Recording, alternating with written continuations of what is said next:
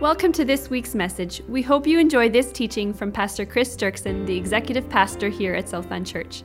For more information about this message and other resources, visit my southland dot com. Morning, everyone. Morning. I'm going to do uh, one more uh, Romans one before we take a break over for Christmas, and then I'll come back to it. I have gotten the guys to dress up the Romans series in a Christmas sweater, and... Uh, We've been taking big chunks of Romans, uh, whole chapters, half chapters at a time, except for last week and this week when we get to the actual solution to man's problems, to our problem. I wanted to slow it down for two weeks. Last week we spent the, the message speaking about justification, the fact that we are justified. And today, in the, later in that same sentence where Paul talks about justification, he talks about how we are justified and why we can be justified, because the problem is, how can a good God just do that, right? How can a good God just acquit us of the charges against us? How can a good God uh, put us in right standing with himself even when we continue to mess up? I mean, it's not like we stop sinning after we become believers. We continue to struggle with weakness. We continue to sin. I sinned again this past week, just one time, but but it was once. And uh, but how like how can a holy God allow us to be in right standing with him, to be close to him, acquit us of the charges against us, and be intimate with us, even though we continue to sin? And so last week we looked at the fact that he has done that. That's justification. But this week I want to look at the word propitiation. That's not a word most of you used this past week. Um, but I want to look at the word propitiation this week because it's the foundation as to why God can justify us. And so I'm going to read five verses here again, and then we're going to we're going to just park on that word propitiation. Um, but it says this in Romans three, twenty-one to twenty-five. But now the righteousness of God has been manifested apart from the law, although the law and the prophets bear witness to it. The law, the righteousness of God through faith in Jesus Christ for all who believe. For there is no distinction. All have sinned and fall short of the glory of God, and are justified, that's awesome, by his grace as a gift, through the redemption that is in Christ Jesus, whom God put forward as a propitiation by his blood to be received by faith. Let's pray, and then we'll look at this thing of propitiation. Lord Jesus, I thank you, I thank you that all those of us here today who have given you our lives, we still wrestle with weakness, we still make mistakes. We lash out in anger, we fall into lust. We still lie and cheat and steal at times, Jesus, and we, we feel awful for those things. But yet we do them. And yet, Lord Jesus, because of what you did for us on the cross, we come before you again today and you accept us. And you don't turn us away and you receive us again. You have justified us. You have put us in right standing with you. And I thank you for that tremendous gift. May it never get old for us by the power of your Spirit. I pray that those truths would become new again this morning as we look at this. In your name we pray. Amen. So how are we justified? Well, through the redemption that is in Christ Jesus, through the redemption that is in Christ Jesus, whom God put forward as a propitiation. I'm going to get you, Ken, if you could just underline the propitiation one there, whom God put forward as a propitiation by his blood. Now, what does the word propitiation mean? I've got to look here, because it's the Greek word again. I'll just give it to you. You don't have to remember it. But the Greek word that's translated there, propitiation, is the Greek word uh, halasterion. It means to placate or appease, okay? So to placate is to placate someone's anger. If someone is extremely angry, angry or wrathful, and you placate their anger, you are appeasing it, okay? You are appeasing, you're absorbing, you're taking away anger. But the key thing is here that there is this idea of, of wrath or anger that is involved with our salvation. And sometimes when we talk about our salvation and Jesus dying for us, uh, we talk about it in terms of Jesus paying our penalty for us. Absolutely, one hundred percent true. Absolutely. But I want to just take it a little bit further. What this, what the word propitiation tells us is this is more than just pay, the paying of a debt, kind of a non-emotional event. This is more than when we got saved, when Jesus saved us or is saving us. It's more than just, you know, I owed a certain amount of money to the banker and now someone else with money came and paid off my debt and now it's paid off. It, I mean, there certainly is that aspect to what Jesus did for us at the cross, but it's a lot more than that, because actually I wasn't afraid the banker would come to my house and beat me up, okay? When I have a debt to the bank, it's a debt I have to pay, but it's not a wrath thing. It's not an anger thing. It's not an emotional thing. It's a numbers thing. For the most part, it's not emotional. I mean, if I owe money to the wrong people, it might become an emotional thing. But what if I owe money to the bank? It usually stays pretty non-emotional, all right? But this word propitiation tells us that the sal- what happened at salvation was a lot more than just some neutral paying off of a debt. Here's God. He says, you owe me so-and-so amount of whatever, and you can't pay it, so Jesus is going to pay it. There is that element, but it actually just goes far beyond that. Propitiation, it has to do with anger or wrath. Okay? So this is not just you owed God a bit and you couldn't pay it and Jesus paid it for you. Actually, God had wrath towards you. And more the way we need to think of it is, uh, you know, if you imagine having to appear before a king in olden days. Let's imagine you were the governor of a province in a, in a big empire, and you need to appear before the king of this empire, and he is very wrathful towards you and suspicious of you because he feels like your province is not loyal to him, and maybe he had some tax money stolen or something, and now he's called you to appear before his throne, and when you're going to appear before him, he is already very wrathful. Now, that's a scary thing, especially if you're going, you know, back to the days of empires and stuff when kings could do whatever they wanted. You know, you don't want to appear before a king who's wrathful. Because is he just going to chop off your head? Is he even going to listen to you? If to appear before a king that's wrathful, not a good idea. So as you go to, to, to meet this king, a good idea would be to send a gift a little bit ahead.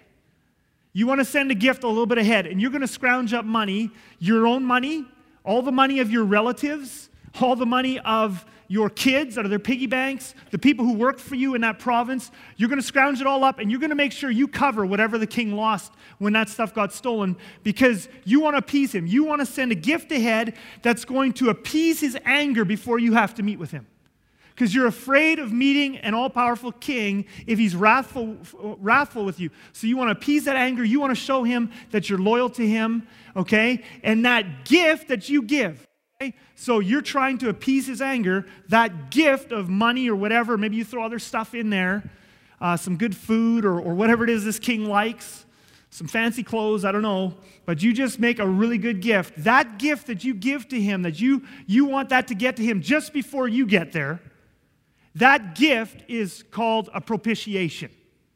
Okay, it is a gift or a sacrifice that goes ahead and that appeases the king's wrath. It's not just that you owe him something. He's actually really, really mad at you, and he may have just cause for that. In God's case, he has just cause to be wrathful, but that gift that appeases his anger is called a propitiation. Now, when it talks, when Paul talks about our salvation, he says that we have been justified. Now, how do we get justified? Because a holy God can't just acquit the charges against us.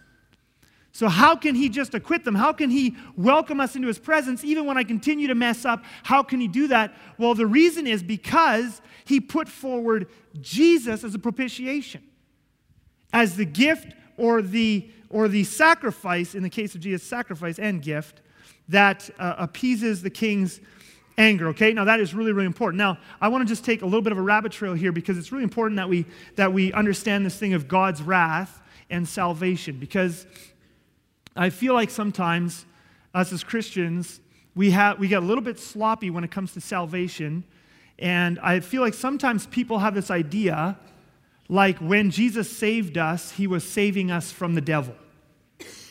Okay, now absolutely there is some there obviously there's some there, there's a little there's a kernel of truth there. When we accept Jesus, we do get protection from the devil. Okay, we, we, we gain victory over the devil. He's, he is a scary being in his own right. I mean, he's a big bully. And when you when you get the Holy Spirit in your heart, you, you are getting saved, and in a sense, you're getting protection from the devil. But here's the thing that we need to, to realize, because a lot of times, I feel like a lot of Christians in our society, they feel like Jesus died on the cross to save us from the devil. And the thing you have to understand is Jesus didn't die on the cross to save you from the devil. See, the devil is not the one that we were in trouble with, okay? The devil is a created being. He's not all-powerful. He's not omnipotent. He's not omniscient. He's not everywhere. He has not existed for forever. He is a created being, okay?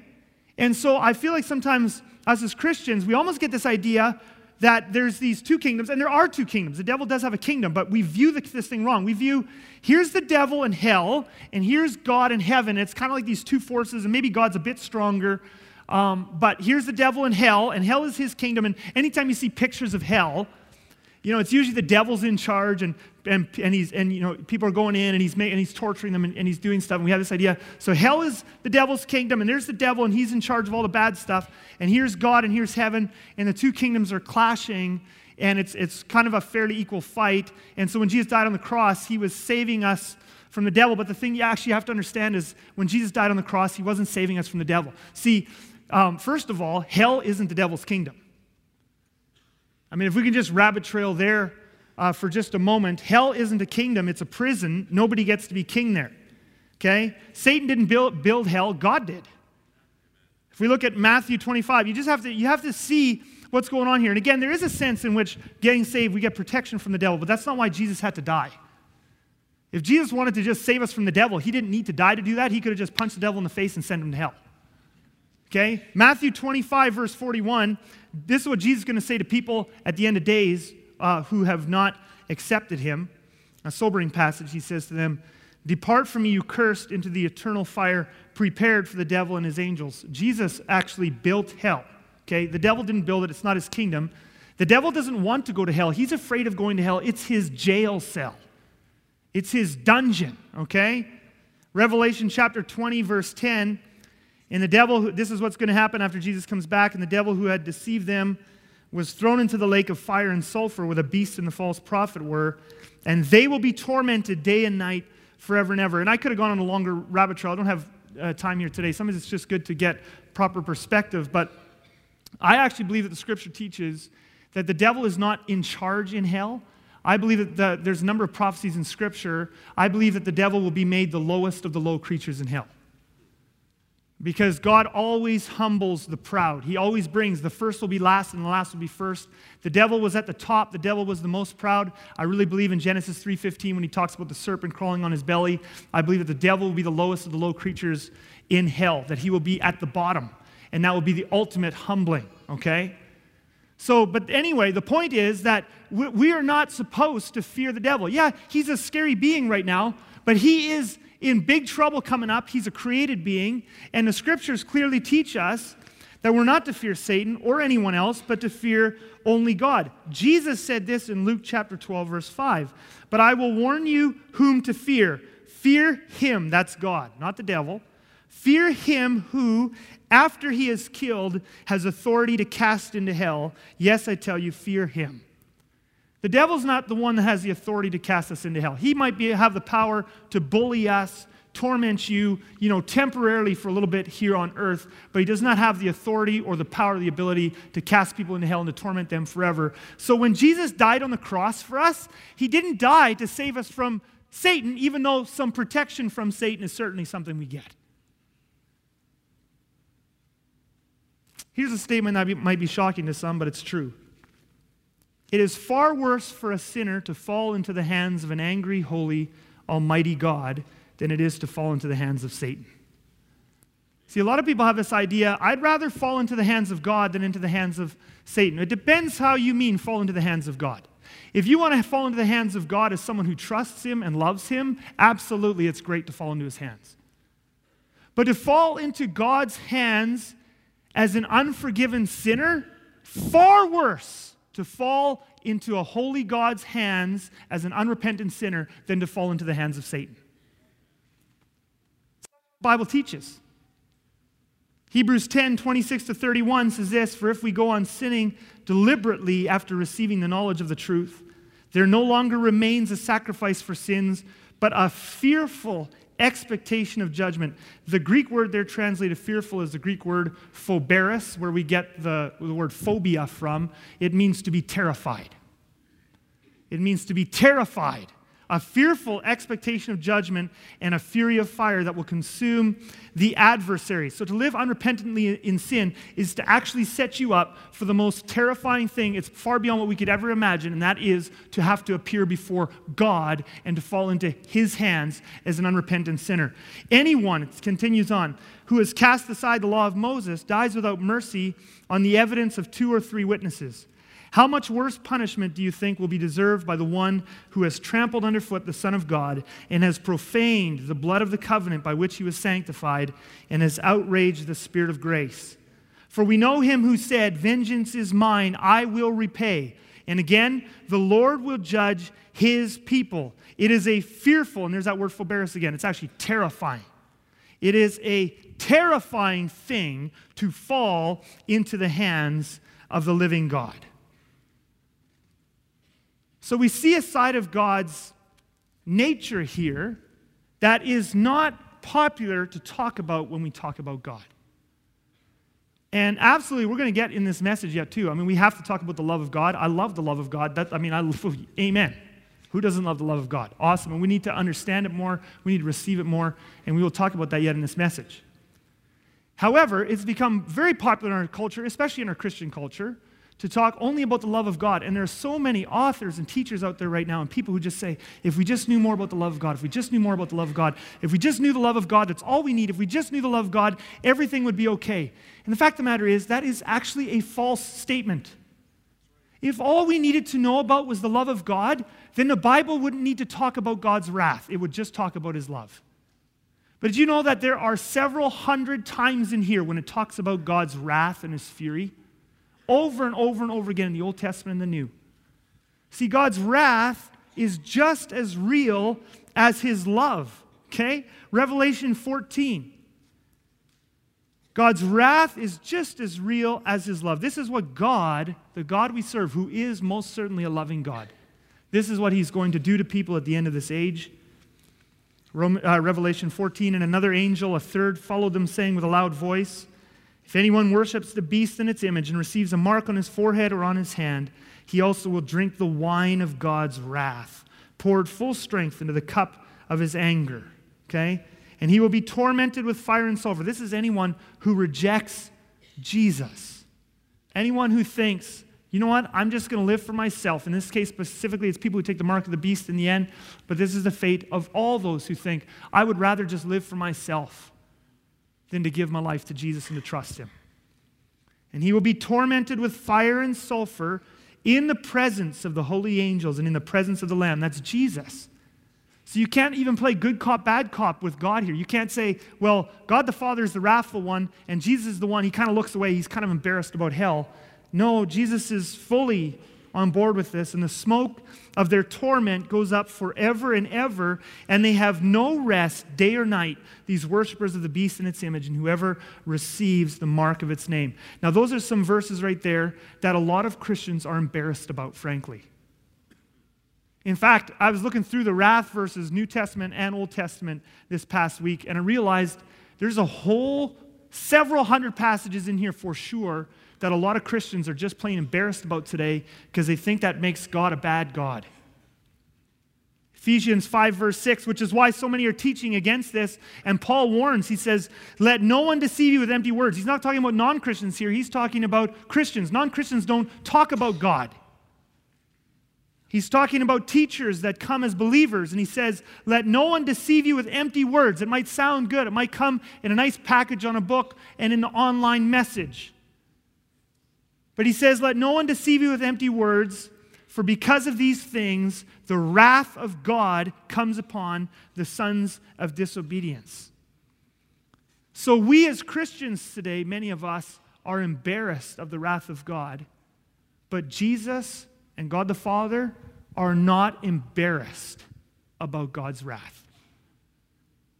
And the reason that God is not embarrassed about his wrath is it's a part of his holy nature. A holy God who loves passionately must have wrath against sin. I mean, imagine a husband comes home, he finds his wife with another man. He's going to feel angry. He's going to feel angry. In fact, if he doesn't feel anger, that means there's something not healthy there. It means his love for his wife left a long time ago. But if there's passionate love for someone, the flip side of passionate love is this potential for anger. This potential for anger, okay? And now, and think about God. He didn't have to create the universe. He didn't have to. He didn't need to make us. But out of his holiness, his goodness, his creativity, he creates this universe, and he creates human beings out of nothing. Amazing. It's just, it's astonishing that he would even do it. But he creates the universe out of nothing. He creates human beings. And the reason he creates us is because he lo- wants to love us passionately. He wants to shower. He's so full of love, he wants to make creatures to shower his love on and have them love him back. He doesn't need to do this. He doesn't do it because he's depressed. He does it because he wants to. But now he makes these creatures. And remember, the most passionate love you could feel here on earth. A parent for their child, a, you know, a wife for her husband, a husband for the wife. The most passionate love we could ever feel for anyone here on earth is just a taste of a love that originated with God. He invented love. It's something that happens inside of him. So he makes the universe and he makes people for the purpose of loving them, and then people utterly reject him. What emotion is a righteous God supposed to feel? If there's no wrath, it means there's not passionate love there. And so a holy God must feel wrathful against the rebellion and indifference and apathy and disobedience of, of a people he has created to be loved for that purpose, who then turn around and reject him. I mean, again, I think if you want to just touch in on what this emotion might feel like, just scratch the surface. Obviously, these are These are incomplete. Analogies never are fully capture what's going on, but I don't know if any of you has ever been around a family where the kids are out of control, okay? It happens fairly common in, commonly in our culture today. How do you feel when you're around a family where the kids are out of control? Where the kids are running amok, they're everywhere, they're completely disrespectful, they're not grateful. Mom and dad bend over backwards to buy them whatever they want, And, and give them good things, and the kids don't notice at all, but they yell and they scream and they hit their parents and they don't listen and they're disobedient and they're rebellious and they're disrespectful of all the other people around them. When, if you've ever been in a situation like that, and I'm betting most of you have, in our culture today, that's not that uncommon. If you've ever been in a situation like that around kids who are out of control, how does that make you feel? Does it make you feel, oh, I just feel so grateful right now. I'm just enjoying this. How about if the kids, those kids are at your house? You feel anger. You feel like, oh, I want to go old school here. Right?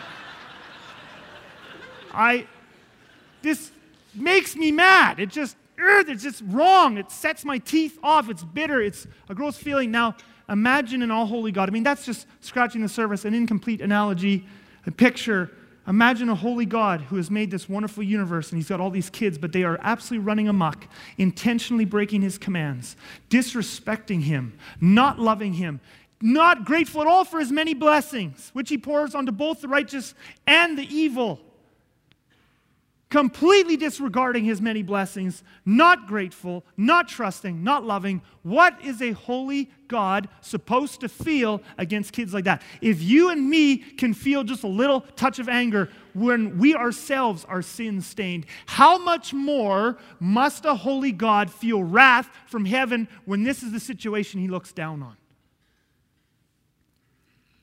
The problem is not with God's anger. The problem is with us. But then that creates a problem for us, because the fact of the matter is, it's not just that we owe him some kind of debt as if he's a banker. Our problem now is because of our sins, which we don't feel nearly bad enough about because we're not holy, and our whole perspective of things is twisted by sin itself, so we really don't view our sins very badly. But our problem now is, is that because of our sinful nature, we don't just owe God something we can't pay back. We owe a wrathful and angry God a penalty we can't pay back. He's not just a dispassionate banker. He is a wrathful, holy God who will utterly and eternally torment, burn, and punish all that is sinful and wicked and evil. So the question then is, how can a God like that justify us? How can a holy God? And again, some of you sitting here today, I hope, we're good, I'm getting to the grace part right away. But I just feel like we just need to have a, we just need to have a warning, because there are people even here today, there are people here today who have never, you've never given your life to Christ.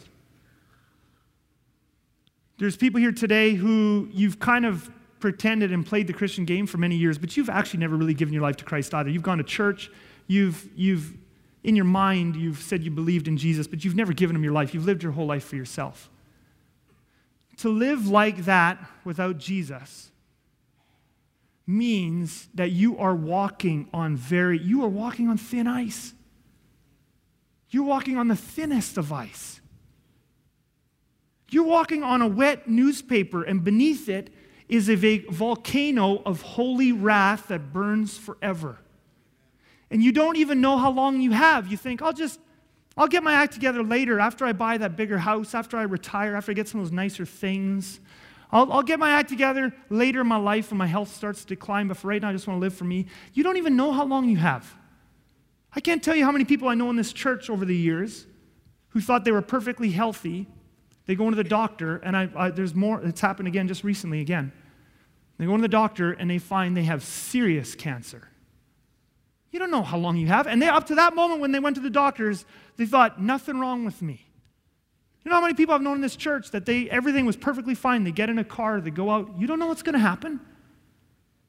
You don't know how close you are. You don't know how, how long you have. And what you do, and what you think is, I have all the time in the world because God is like this Santa Claus up in heaven, and I owe him a little bit, and I'll get my act together and I'll pay him off. No, no, he's a wrathful, holy God. He's far more terrifying than Satan to those who have not been justified.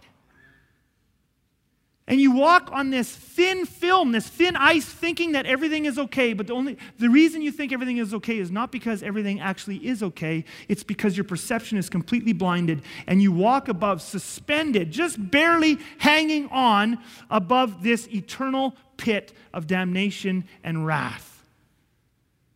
Jesus is not embarrassed about it. God is not embarrassed about it. He utterly hates sin, and his wrath, his holy wrath, burns against it. And the most terrifying thing that we can even imagine, it even goes beyond what we can imagine, would be to appear before him in our sins and not to be justified.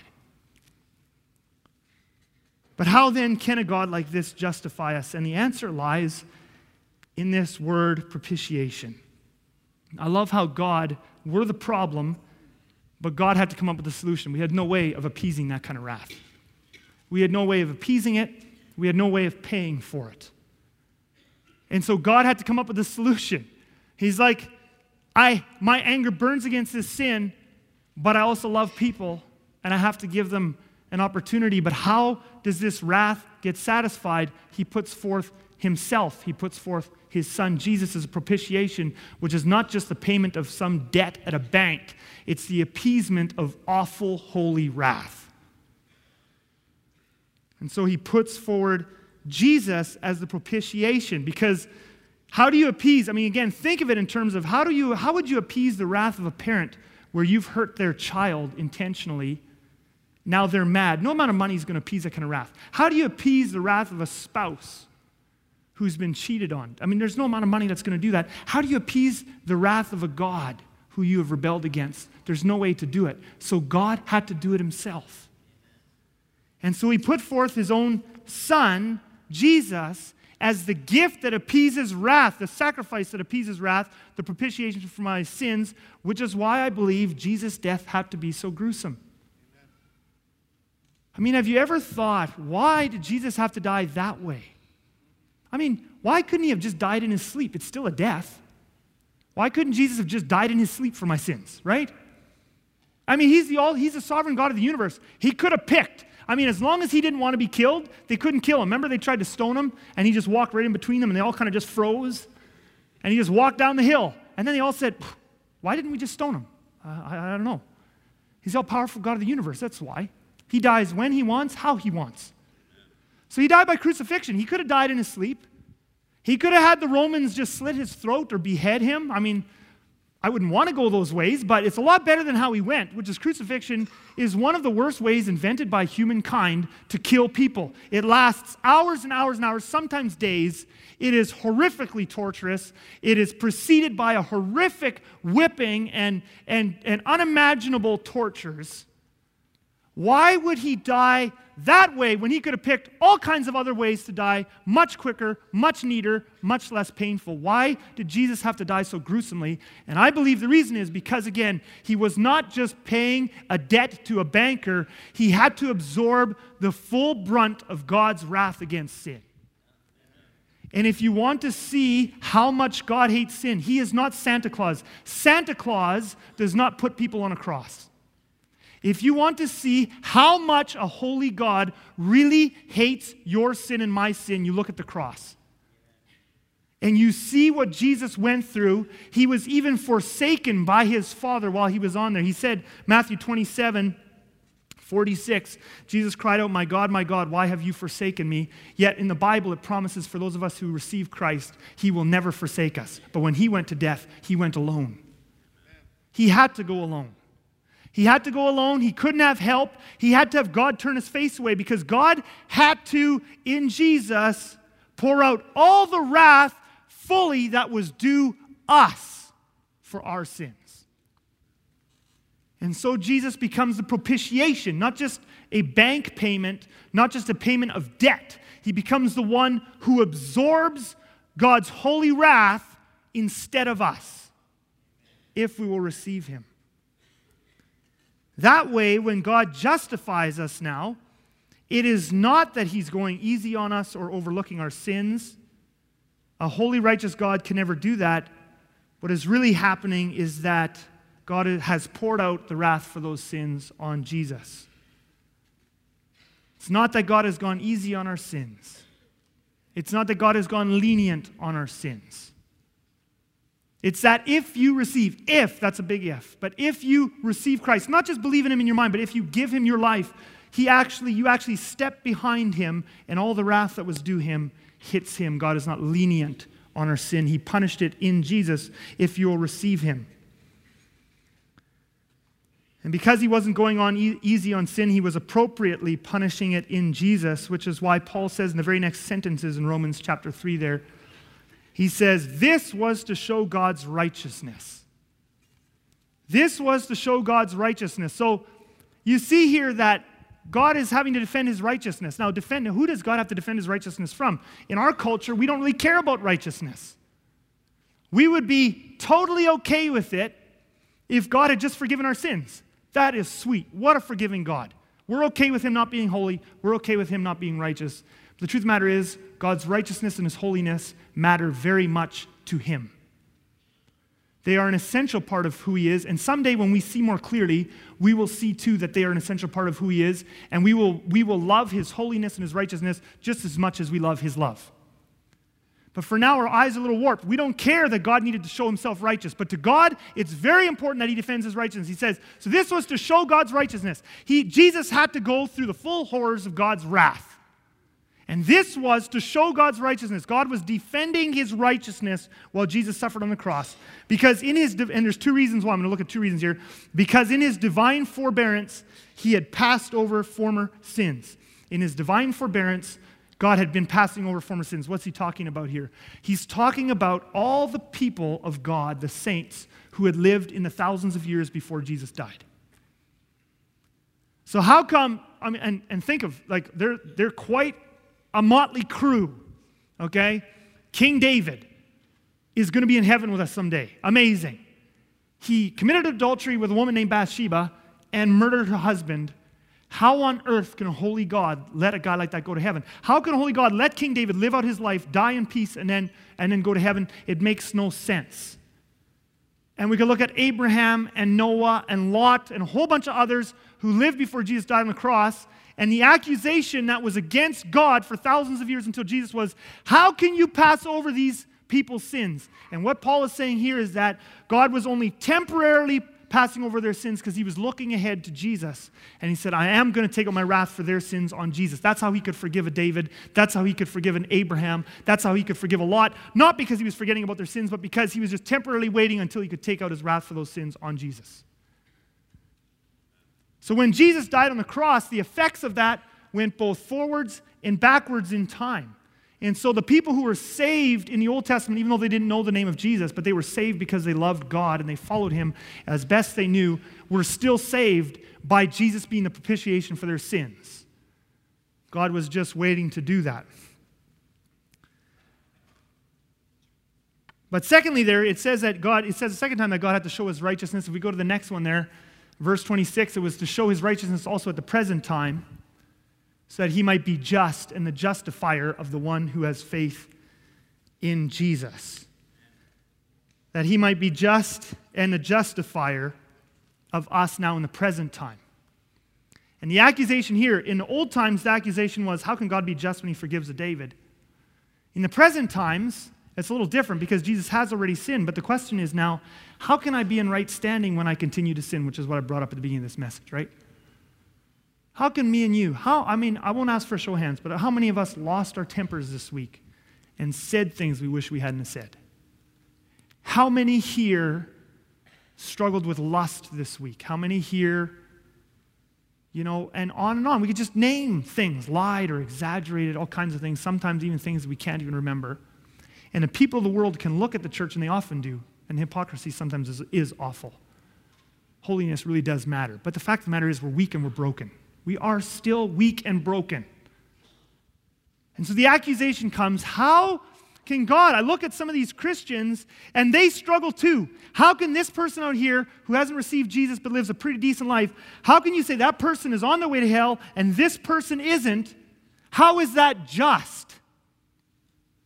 How on earth can that be just? How on earth is it that I can struggle with a sin for the thousandth time in my life and go back to Jesus and have him say, I love you, let's keep going? How is that just? It sure doesn't seem just. And Paul says we point back to the cross. We point back to the cross. The only reason it's just is not because God is going easy on those sins even now. It's because if I give my life to Christ, I step behind him and all the wrath for those sins goes on to Jesus instead of me. And the problem with these people out here is not that God isn't just, that they're still under wrath. It's that they haven't chosen to get behind the propitiation who absorbs the wrath on their behalf.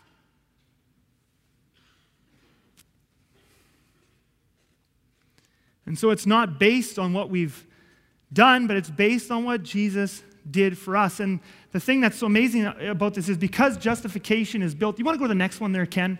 I think I have a... So our justification isn't just a thing God did because of his feelings, because he had a generous day, because he had a particularly kind day. Our justification is fully based on this massive foundation of Jesus' propitiation, that he actually took God's wrath. So it's actually, it's a solid thing. It's like God didn't just justify me once, but if I sin the same sin a hundred more times, he's going to get fed up and that's done. See, the thing is, it doesn't have to do with me. I couldn't pay, I couldn't appease the wrath. It's so much more solid than that. Our justification is solid because it's built on Jesus' propitiation. He took all the wrath that could be taken. And so many of us live under this lifelong, low-grade, persistent condemnation. It just hangs over so many Christians like a cloud. This constant sense like God is mad at me. Like I'm not spiritual enough. Like he can't be pleased with me. And it's because we continue to struggle with weakness. So how could God be? But the thing is, it's not based on that. Your justification isn't based on how amazing your self-discipline is. It's based on only one thing. Did you give your life to Christ? Because if you did, he took all the wrath. Amen. As only he could do. Which is why Paul says next in verse twenty-seven, then what becomes of our boasting? It is excluded. By what kind of law? By a law of works? No, but by the law of faith. Paul says our boasting is excluded. You could, you could never appease God's wrath by being super self-disciplined and just being a super good guy or super good girl. So there's no boasting. But you know what the flip side of no boasting is? There's no pressure. There's no boasting. You can't say, I'm just a pretty good guy. I got a personal ministry a few times. I got it all together. I've got pretty good self-control. I've got locks on my computer so I don't look at bad things. And I'm just a pretty good guy. And God says, that could never have appeased my anger. So there's no boasting. But the flip side of no boasting is this. There's no pressure. If there's no boasting, that I, it's not me getting myself together that makes God accept me. It's actually based on what Jesus absorbed for me as the gift, as the sacrifice, the propitiation for God's wrath. And there's also no pressure. And I'm actually set free to live, and even in my weakness, to continue to go back to God and just bring it to Him. Thank you that you paid for this. Thank you that you took the wrath for this, and He receives me again. I'm actually free to live. It's kind of like this, and I want to use again a very, all analogies are ultimately very inadequate, but I want to use an analogy. I don't know why I'm using basketball. Basketball's not that popular here, and I don't even really like it, but I'm going to use basketball anyway. Too late now to change it. Imagine you're on a basketball team, okay, and the coach is just all over you. He's yelling in your face. You got to make these shots. You, you cannot make a mistake. I mean, we just... This is such a close game. We're gonna, you're going to just barely make it. If you're going to make it, if we're going to win this game, if you're going to get through this game, you've got to make absolutely every shot. You've got to play defense perfectly. You've got to be in perfect position. And if we lose this game, or if you miss a shot, you know what? I just don't like you. Your family's not going to like you. Nobody on this team is going to like you. You've got to make the shots. Now, what kind of basketball are you going to play after that? I don't know about you. I'm not that good under pressure. I mean, I'm going to have an anxiety attack probably right there, just having a hard time breathing. Please help me, medication. You're going to be all tight. I mean, you're just going to be tight, like, and you're going to miss everything. You just, how do you even function under that kind of pressure? Don't make a mistake. Every mistake you make, he's glaring at you, he's yelling at you, your teammates are yelling at you. That is a horrible way to play the game of basketball. Not that I even play the game of basketball, but I'm pretty sure it would be horrible. Imagine a totally different scenario, though. Okay, imagine a totally different scenario. Imagine coach waves you over and he winks at you. There's a glint in his eyes. Come over, come here. And he says, uh, I won't put you in the game. He says, here's the thing, you don't got to worry about it. My son scored a million points in the first half. And he looks down the bench and there's Jesus, and he gives you a little grin and a wave. It's like, yeah. There's no way the other team can come back. I mean, we're ahead. They could score one hundred points, but he scored a million in the first half. So the game's already done. It's, it's, it's fine. But now I want you to go out there. We're not going to fold the game up because actually I just, the joy of coaching you and helping you become a better basketball player, and the joy, Jesus just wants to play with you. So the game is already in hand. He's already done the whole thing. It's unbelievable. But I just...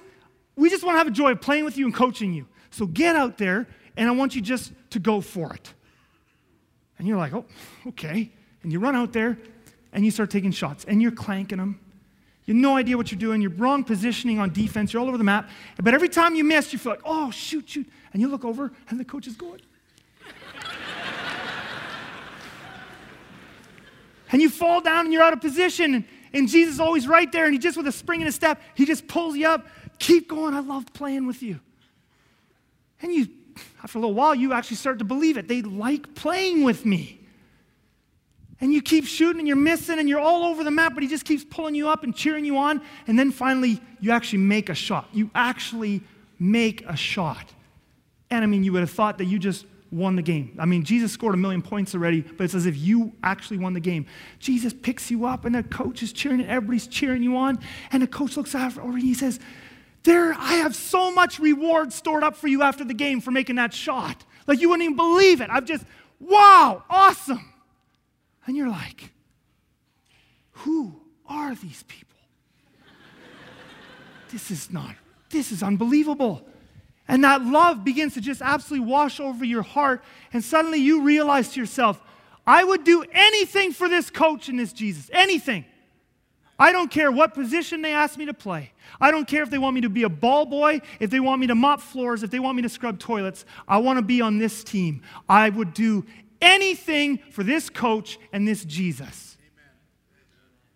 That is just a tiny picture of what would happen in our hearts